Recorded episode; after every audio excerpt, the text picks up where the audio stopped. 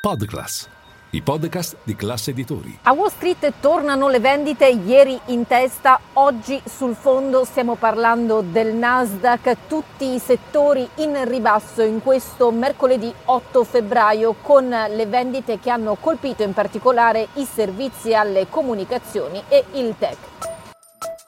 Linea mercati. In anteprima, con la redazione di Class CNBC, le notizie che muovono le borse internazionali.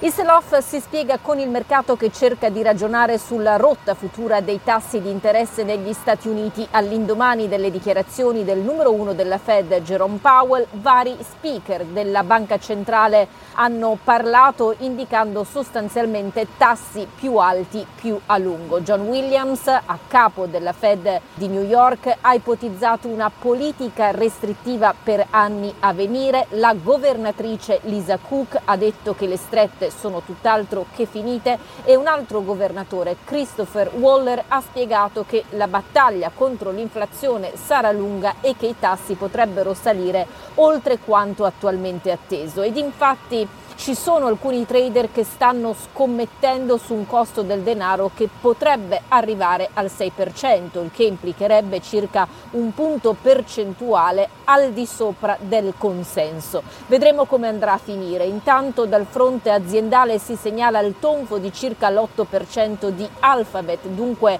per la controllante di Google quella odierna è la seduta peggiore da almeno ottobre. Il tutto nella giornata di un evento dedicato all'intelligenza artificiale a Parigi, giudicato privo di particolare sostanza, all'indomani di quello in cui invece Microsoft ha presentato nuove versioni del suo motore di ricerca Bing e del browser Edge alimentati appunto dalla intelligenza artificiale. Peraltro un video promo di Bard, il rivale lanciato da Google di ChatGPT, ha fatto cilecca, nel senso che ha fornito una informazione sbagliata e quindi il gruppo ha sostanzialmente deluso. Microsoft ehm, non ne ha approfittato, anche se le perdite in questo caso sono state contenute, il titolo ha comunque raggiunto a un certo punto i 2.000 miliardi di dollari, tornando dunque nel club a cui appartiene Apple in termini di capitalizzazione. Peraltro le autorità britanniche hanno acceso un faro sull'acquisizione da parte di Microsoft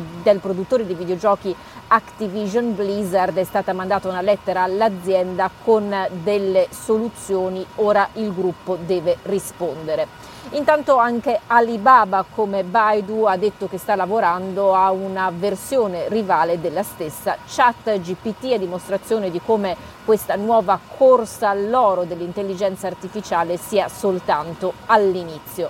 Per quanto riguarda altre storie, è da segnalare Uber che oggi guadagna oltre il 5% grazie ai risultati del quarto trimestre del 2022 all'insegna dei record. Non solo i ricavi sono cresciuti, non solo il titolo e il gruppo dimostrano eh, di non essere beneficiari del boom della pandemia perché la crescita continua anche dopo l'esplosione del Covid-19 e un ritorno alla normalità, peraltro il gruppo nel trimestre ha detto di aver raggiunto una pietra miliare con 2 miliardi di corse, sostanzialmente circa 23 milioni al giorno. New York Times, gruppo editoriale in rialzo di circa il 12%, qui il gruppo ha pubblicato i conti, ha detto che nel 2022 ha conquistato oltre un milione di utenti digitali, ottimo segnale per la società, bene anche Fox nel giorno della trimestrale, il gruppo peraltro ha detto di aspettarsi introiti da pubblicità record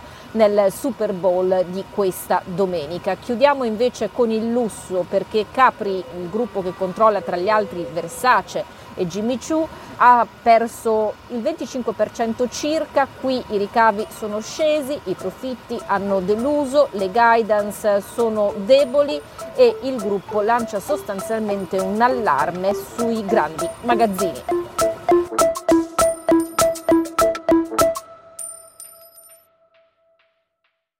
Ciao, scusa se mi intrometto nel tuo ascolto di linea mercati.